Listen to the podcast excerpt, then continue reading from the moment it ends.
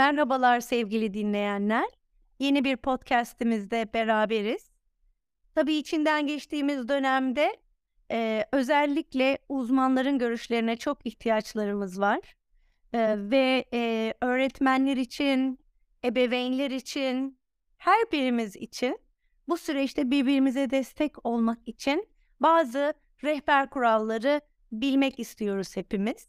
Şimdi yanınızda çok kıymetli bir uzmanımız var. Eğitimci Solmaz Havuz. Ee, sevgili Havuz aynı zamanda benim dostum. Kendisi 99 depremi sürecinde ve sonrasında da olay yerinde sahada çalışan uzmanlardan biri. Sevgili Solmaz, hoş geldin. Hoş bulduk. Ee, Solmaz, bugünkü programımızda özellikle biz e, okulların açılmasıyla birlikte e, gündeme gelen, deprem bölgesinden gelen çocukların entegrasyonu, uyumu ve öğretmenlerin sınıf içerisinde neler yapması gerektiği üzerinde duracağız. Ee, senin de bize vereceğin ipuçlarıyla amacımız bu programın sonunda eğitimcilerin, öğretmenlerin, hatta ebeveynlerin, hepimizin e, bu süreçte neler yapabileceğini öğrenmek. E, 99 depreminden başlayarak biraz orada neler yaptığından yola çıkarak bugüne getirebilir misin acaba süreci? Tabii e, sevgili Rana çok teşekkür ediyorum. E, 99 depreminde ben İstanbul'daydım ve e, o zaman e, birlikte olduğum e, psikolog arkadaşlarımla birlikte hemen deprem bölgesine gittik. E, tabii ki çok zor e, günlerdi. Hani görmek de çok zordu muhakkak ki orada. Zaman zaman afet bölgesinde çalıştık birlikte. Ama aynı zamanda Kandilli Hastanesi'nin eğitmenliğinde için gittim tekrardan afet bölgelerine. Şöyle ki Kandilli Hastanesi'nin yapısal olmayan hasarlar kısmında eğitmenlik yaptım ben. Ve afet bölgesine gidene kadar da açıkçası ya yapısal olmayan hasarlar da neymiş dediğim zamanlar oldu. Ama afet bölgesine gittiğimde e, gördüm ki aslında onlar da çok önemliymiş. Nasıl? E, ben İstanbul'da e, depremden sonra tabii ki e, bu çalışmalara başladığımda e, zaten tek kaynak biliyorsunuz e, medya, televizyon ve oralarda hep bütün e, binaların yamyassı olduğunu zannediyordum. O yüzden de e, yapısal olmayan hasarlar e, üzerinde e, çalışmak dururken niye yapısal olmayanlar üzerinde çalışıyoruz diye düşünüyordum.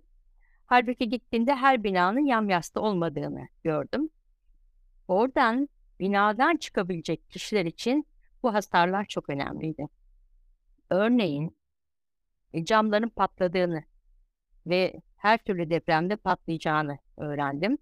Tabii bunun için bunun en ideali camları filmlerle kaplamak. Ama e, filmler olmayınca ne yapacak kişiler? O zaman da diyordum ki her evde bir perde vardır, kalın perdeler vardır. Dolayısıyla onları çekerek yatak odasında uyuyun diye bir öneride bulunuyorduk. Ya da nereden çıkacağız evden? Mesela ben İstanbul depreminde çok katlı bir binada oturuyordum. 14 katlı bir binada oturuyordum. Ee, yukarıya baktığınız zaman 10, 11 ya da ne bileyim 7, 8. katlardan e, pencereden çıkmam mümkün değil. O zaman tek bir çıkış yolu var kapı. O zaman kapının önünde e, hiçbir şey olmayacak. Yani bütün duvardaki tablolar yere düşecek ve her tarafımız kesilecek. Hatta hatta orada işte e, dolap varsa dolaplar üzerimize yıkılacak gibi çalışmalar da bilgiler verdik. Şimdi okullarda da çalışma yaptım. Özellikle İstanbul'da yaptık çalışmaları ağırlıklı olarak. Ve okullara gittiğimde çok önemli bir boyut vardı orada. Öğretmenlerin çoğu aynı zamanda anne babaydı. Ve çok zordu tabii ki. Bu zorluğu Kasım depreminde yaşadı okullar. Ee, öğretmenler bir taraftan e, çocuklara sahip çıkmak ve okuldan dışarı çıkarmamak üzere e, çalıştılar. Ancak okullara yetişebilen e, ya da oraya gelebilen velilere çocukları teslim ettiler. Ama bir taraftan da kendi çocuklarının akılları kaldı. O yüzden de e, çok zor bir dönemde. Şimdi e, bu deprem biraz daha farklı. Tabii geniş bir alana yayılıyor olması ve e, büyüklüğünün çok fazla olmuş olması bir etken burada. O yüzden de zorluklar kat ve kat fazla. Hı hı. Ee, bugün bizi dinleyenlerimiz arasında öğretmenlerimizin olacağını tahmin ediyorum.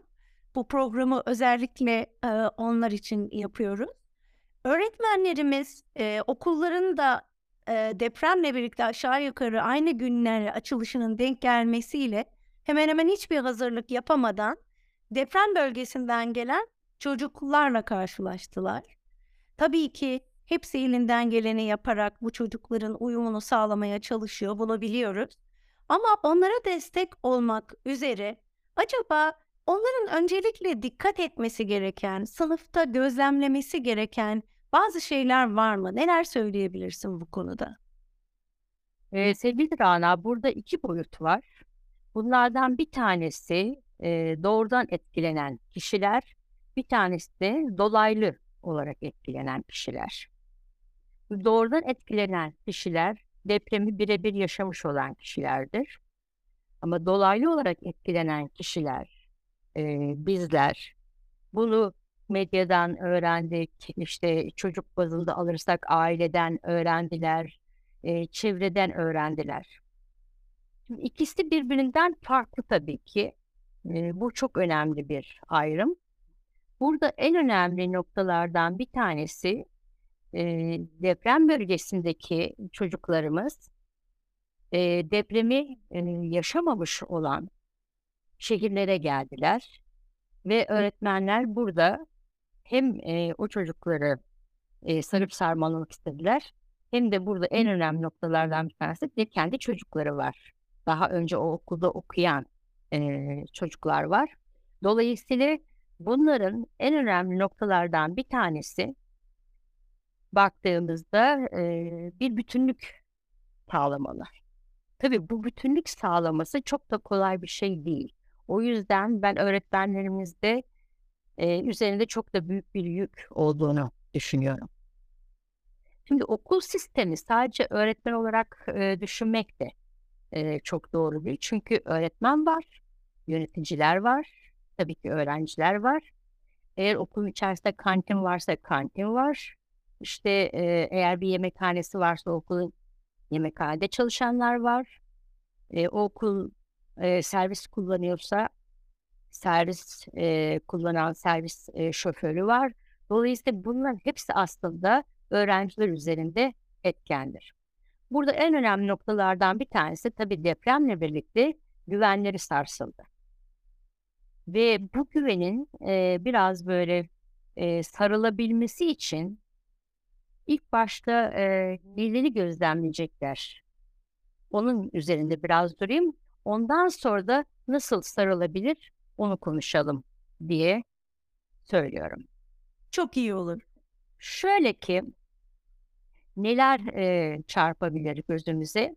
Bazen e, bizim normal olmayan davranış biçimleri gözümüze çarpabilir. Bu ne demek? Çocuk belli bir yaşa gelmiştir. E, örneğin e, daha küçük çocuklar için söylersek alt ıslatmıyordur. Ama birdenbire altın ıslatmaya başlar. Ya da işte gene küçük çocuklar için söylemek gerekirse işte parmağını emmiyordur ama parmağını emmeye başlar. Ya da e, ergenler için söylersek e, ergenlik zaten zor bir dönem biliyorsun. Daha çok böyle e, öfkelenmeye, çevresini çatmaya başlar. Şimdi buralar bunlar önemli ipuçları. Konsantrasyon örneğin orada e, önemli bir nokta. Ki belli bir noktada toparlayamıyorsa zihnini bunu kaçırmamakta yarar vardır. En önemli duygulardan bir tanesi yalnız hissetmesidir orada. E, bu noktaya baktığımızda da e, biz biraz sessiz sakin olan çocuklarımızı, öğrencilerimizi çok çabuk gözden kaçırabiliyoruz. E, halbuki o kendi kendine kalıp orada kendi içine dönüyor olabilir. Buna çok dikkat etmekte yarar var. Bir önemli nokta mesela sesten ürkebilir. İşte birdenbire kapının kapanmasıyla bir ürkme olabilir. Ya da daha basit baktığımızda irkilmeler olabilir. Yani bu nedir? İşte kalem yere düşmüştür, irkilir birdenbire. Dışarıdan bir ses gelir ve o sesle birlikte bir irkilme olabilir. Başka bir nokta öz bakım yetersizliği. Çok önemli bir ipucu verir bize. Ee, tabii bununla birlikte e, iştahsızlık ya da tam tersi çok fazla yeme davranışları ortaya çıkabilir. Tabii mide bulantıları gibi bedensel tepkiler ortaya çıkabilir. Şimdi bir kere midesi bulandığı zaman çok dert değildir ama bu birkaç gün üst üste oluyorsa ve sürekliliği varsa o zaman zaten önemli göstergelerden biridir. Oralara bakmakta yarar var. Yani e, hani hep söyleniyor ya burada çok anormal bir durum olduğu için verilen Evet. tepkilerin hepsi belli bir spektrum içerisinde normal.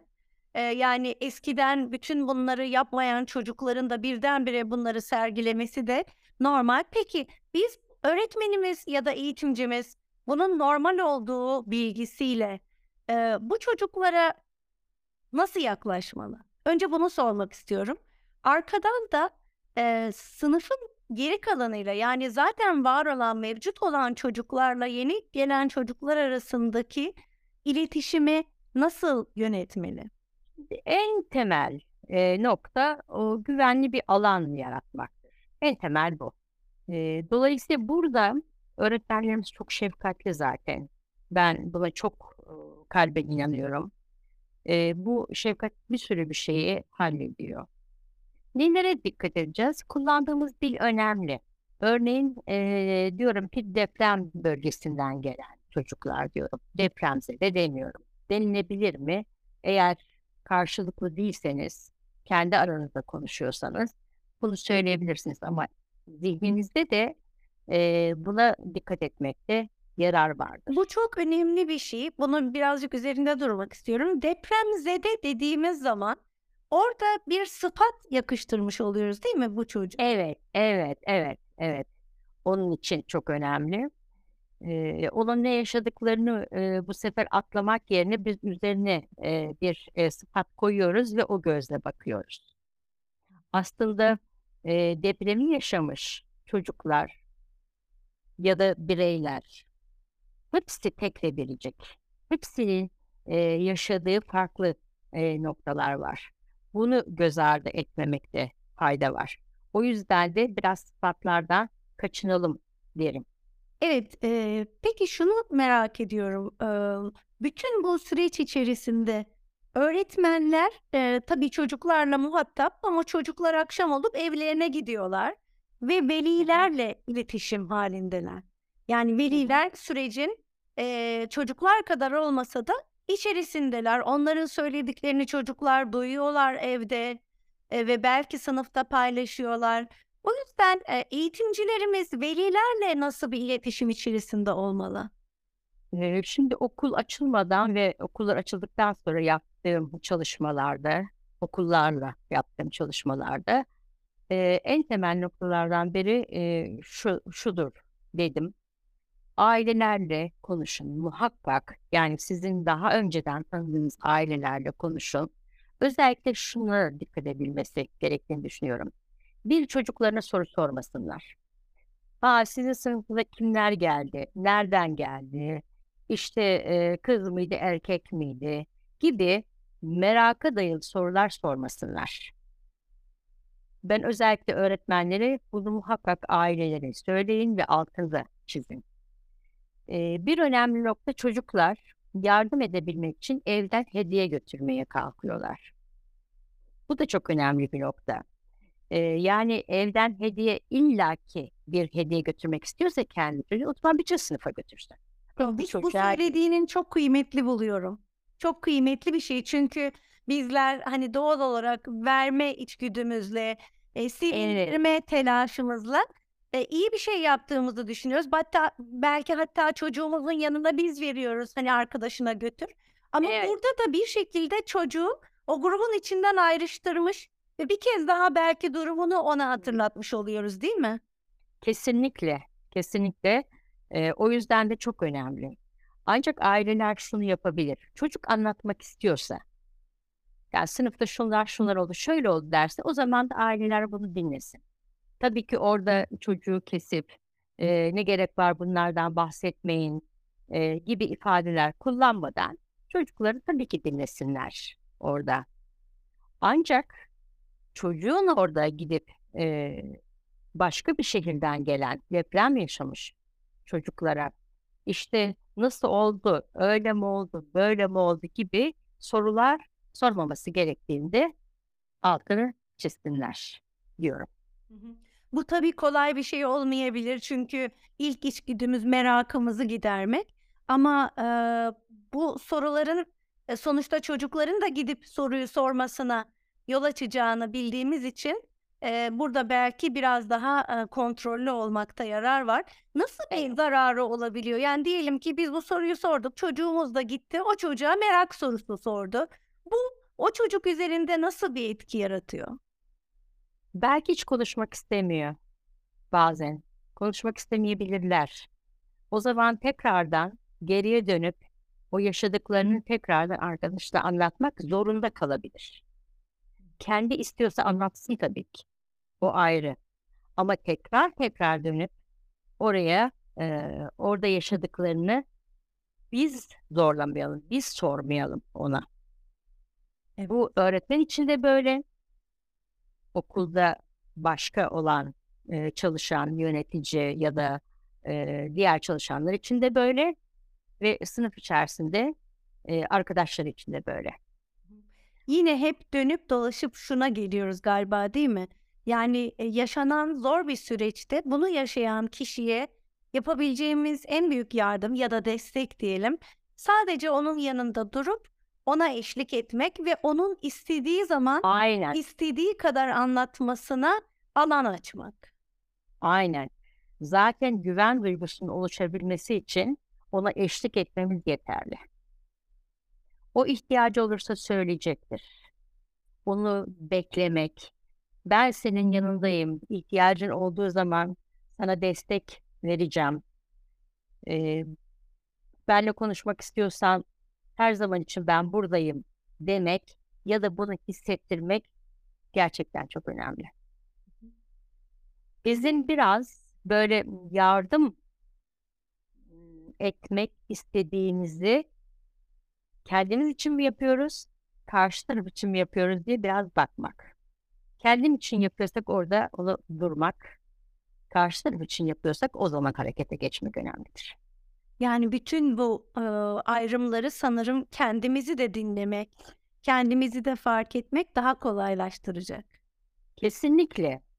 Eee, çok önemli bir nokta eee, dan söz ediyorsun Rana.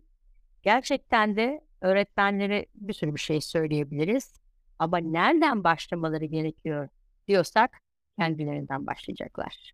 Çünkü nedir burada önemli olan nokta? Şöyle bir nokta var. Öğretmen hepimiz insanız ve hepimizin geçmişinde travmalar var.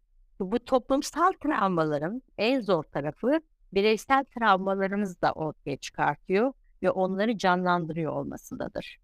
O yüzden de ilk bakacağımız yer kendimiziz.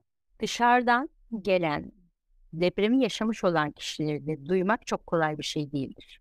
O yüzden de kendimize bakacağız zaten. Yani diyelim ki, eee, dinlerken çocuğu kendimizde bir şeyin tetiklendiğini hissettik. O zaman, eee, ne yapmamızı önerirsin?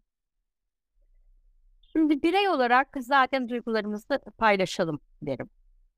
Bu bazen dışarıya çıktığınızda, sizin, eee, öğretmenler odasına gittiğinizde bir oradaki arkadaşınız olabilir.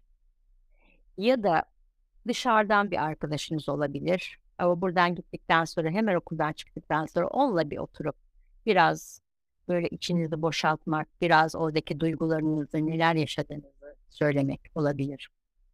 Tabii daha çok yoğun yaşıyorsanız muhakkak destek almak olabilir orada. Eee, bir psikologdan ya da işte grup çalışmaları olur, bireysel çalışmalar olabilir. Eee, spor çok iyi geliyor. Yani hareket çok iyi geliyor. Yürümekse yürümektir. Yaşantınızda spor varsa lütfen buna devam etsinler. Bu çok önemli bir şeydir. Ve normal yaşamlarınız, yaşamlarını sürdürsünler. Yani bu ne demektir? Siz kahve içmekten mi hoşlanıyorsunuz? Muhakkak kahveniz için. Sabahleyin kahvaltı etmek benim için çok önemlidir diyorsanız muhakkak sabahleyin kahvaltınızı edin. Neyse sizin için bu yaşantınızda önemli olan onu muhakkak yapın diye öneriyorum. Başka ne yapılabilir? Örneğin zihni canlandırmalar yapılabilir. Yani zihinde canlandırma dediğiniz nedir? Benim örneğin çok kullandığım bir e, yöntem vardır.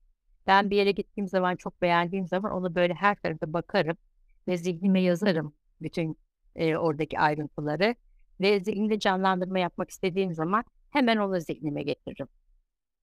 Herkesin böyle yerleri vardır muhakkak ki. Onları e, canlandırmak ve kendilerine olumlu şeyler söylemek her zaman işlevseldir. Eee, güven duygusunu, ııı, daha da pekiştirmek için bu hem belki çocuklara, eee, önerebileceğimiz bir yöntem olabilir. Kendimizin, eee, zorlandığımız zamanlarda kullanacağımız bir yöntem olabilir. Yani güvenli bir yeri belki geçmişte yaşadığımız, mutlu olduğumuz bir yer olabilir ya da hayalimizde tasarladığımız bir yer olabilir.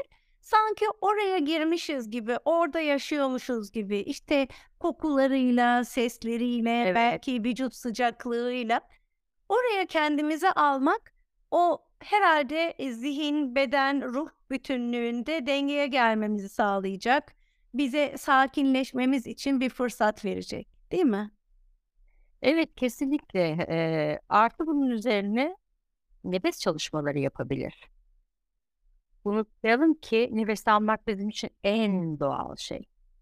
Ve biz kendimiz bir travma yaşadığımızda ya da çok yoğun duygular yaşadığımızda o nefesimizi kesik kesik alıyoruz.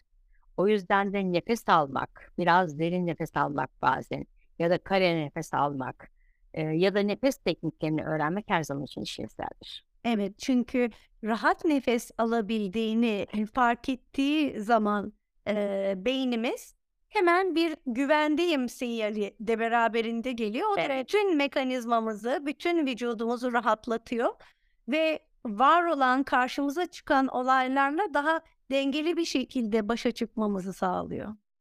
Evet, kesinlikle. Ben biraz da eee, sınıfı bütünleştirmek için neler yapılabilir onu da üzerinde durmak istiyorum. Çok güzel. Eee, çünkü eee, bizim daha önce alışık olduğumuz öğrencilerimiz var.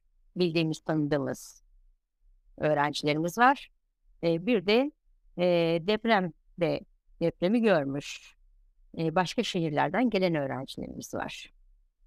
Eğer eee, yapmadılarsa okullar açılmadan önce ben daha önceki velilerinize konuşmayı öneriyorum. Halen devam edebilir. O zaman yapmamış olabilirsiniz ama şimdi yapabilirsiniz. Bu önemli noktalardan bir tanesi. Ama sınıf içine geldiniz. Sınıf içinde bütünlük sağlamak istiyorsunuz. Bir birliktelik sağlamak istiyorsunuz. Özellikle bir, bir- birliktelik sağlayan oyunlar çok işlevsel. Bu ne bileyim bir mm, sandalye taşımak bile olabilir orada. Önemli olan e, o birlikteliği sağlayacak oyunlar. Ki bu oyunlar çok var öğretmenlerin ellerinde de. Ayrıştırıcı değil, birleştirici. Örnek Bütünleştirici olması aklına? Şu anda hemen paylaşabileceğimiz basit, her sınıfta yapılabilecek oyunlar, hani fazla bir materyale de her zaman gerek duymadan hangi tür oyunlar yapılabilir? Mesela ben e, yetişkinlere de çok uyguladığım bir oyun vardır. E, iki gruba ayırıyorum ve ellerinde o bildiğiniz e, pet şişeler var. Ve e, birbirlerinin arkasına geçirerek o pet şişeleri grubun sonuna kadar e, götürüyorlar şişeyi. Arkadan böyle tepeden veriyorlar arkadaki arkadaşına. E, ve e, onlar en arkadaki kişi koşturarak alıyor pet şişe en öne geliyor tekrardan devam ediyor. Mesela çok işlevsel bir e, oyun bu. Çok iyi geliyor. İşte e, ne bileyim şey vardır. E, müzik müzik tabii seçimi çok önemli. Ama bazı müzikler eşliğinde işte boş sandalyeye oturmak. E, bu, bu çok da bilinen e, oyunlardan bir tanesidir. İşte e, ne bileyim 10 kişiyle yapacaksanız 9 tane sandalye koyup bir kişinin dışarıda kalmış olması. Çok eğleniyorlar mesela. Gene çocukların e, çok eğlendikleri mesela kuyruk yakalamaca vardır. Böyle trencilik gibi e, oynarmış gibi. Aslında e, en sondaki kişiyi yakalamak üzere harekete geçiyorlar. Aradaki kişiler de engel oluyorlar. Gibi e, çok oyunlar var. Bu oyunların hepsi kullanılabilir. Bununla birlikte sanat malzemeleri çok kullanılabilir. Yani sanat malzemeleriyle mesela grup resimleri e, yapmak çok önemli. Ortaya koskocaman bir kağıt yayın, işte hepsi bir köşeden bir şeyler yapmaya başlasın ve dolayısıyla e, hatta hatta e, sonuçta bittikten sonra da e, çevresinden şöyle üç tur bir yürütün örneğin e, birlik beraberliği sağlayacaktır. Aynı zamanda da e, bu olumsuz duyguları da dışa aktarımda beraberinde getirecekler. Evet. Bir de belki hani bu dediğin şeyde hani ayağa kalkıp baktıkları zaman e, daha önceden görmedikleri bir şeyleri Evet. görecekler. Bunları konuşurken birbirlerini de tanıyacaklar. E, aralarındaki bağ pekişecek. Yani çok basit görünen bu tür oyunlarla e, birlikte olma duyguları daha pekişecek ve birbirlerini tanıyacaklar. E, arkadaşlıkları da pekişecek. Gerçekten ç- basit dememek lazım. Ne kadar basit belki o Evet. kadar iyi. Şu anda fazla kimsenin e, zihnini fazla yormadan, fazla materyal gerekmeden hemen kendi kaynaklarımızla oluşturabileceğimiz şeyler sınıf ortamında. Çok Kesinlikle. güzel, çok güzel fikirler Evet. bunlar gerçekten. Yani görüyoruz ki hani bir sürü yapılacak şey var. Ee, süreç çok zorlu bir süreç. Ee, Çok. şunu sormak istiyorum. Yani hani omzunda büyük sorumluluk hisseden öğretmenlerimiz, eğitimcilerimiz, okullarda çalışan e, herkes e, bir şekilde elinden geleni yapma e, kaygısıyla aynı zamanda mükemmel olamama endişesini de beraberinde yetişe, yaşayabilir. Yani bu çocuklar büyük şeyler yaşadı. Ben bunları e, nasıl destekleyeceğim diye endişelenebilir. Ama senden duyduğum yani fazla sofistike yöntemlere gerek yok. Hiçbir şey olmasa bile o öğretmenin göstereceği iyi niyet, şefkat, onları kapsayıcı aktiviteler bile çok kıymetli değil mi? Kesinlikle eee, çok uzun uzadıya eee, bir şeye gerek yok.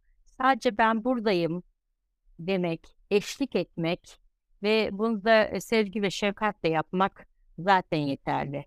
Onun dışındaki oyunlar hepsi birer araç. Eee, o yüzden de çok önemli. Yani karşıdaki kişiye sen yalnız değilsin, burada hep birlikteyiz mesajını veriyorsak zaten benim için bu yeterli. Ki öğretmenlerimiz evet çok daha fazlasını yapmak istiyorlar ama lütfen kendilerini de atlamasınlar. Kendi aileleri var. Bazen gidip kendi çocuklarına sarılmak onlara çok iyi gelebilir. Bunu yapsınlar. Evet, çok teşekkürler sevgili Solmaz. Ee, çok güzel bir sohbetti. Ee, bir kez daha e, aslında sadenin, iyi niyetin, şefkatin birçok şeyin e, başı olduğunu gördük. Eğitimcilerimize, e, tüm öğrencilerimize güzel bir e, yeni eğitim yılı diliyoruz. Bu işin içinde hep beraberiz, destekleşerek, yardımlaşarak daha güzel günlere birlikte çıkacağız. Tekrar teşekkür ediyorum geldiğin için. Ayağına sağlık. Sağ ol çok sevgili e, Rana. Çok güzel duygularla ifade ettin. E, aynı şekilde düşünüyorum. Buradayız. Desteğe ihtiyaçları varsa hepimiz elimizden geleni yapıyoruz. Çok teşekkürler. Sevgili dinleyenlerimiz, e, e, hepimize iyi gelecek e, ve birçok şey öğreneceğimiz bir sohbetin sonuna geldik. E, sevgili e, konuğumuz e, bizimle oldu ve bize çok yararlı bilgiler verdi. E, hepinizi ben bir kez daha sevgiyle kucaklıyorum ve sevgiyle kalın, anda kalın diyorum.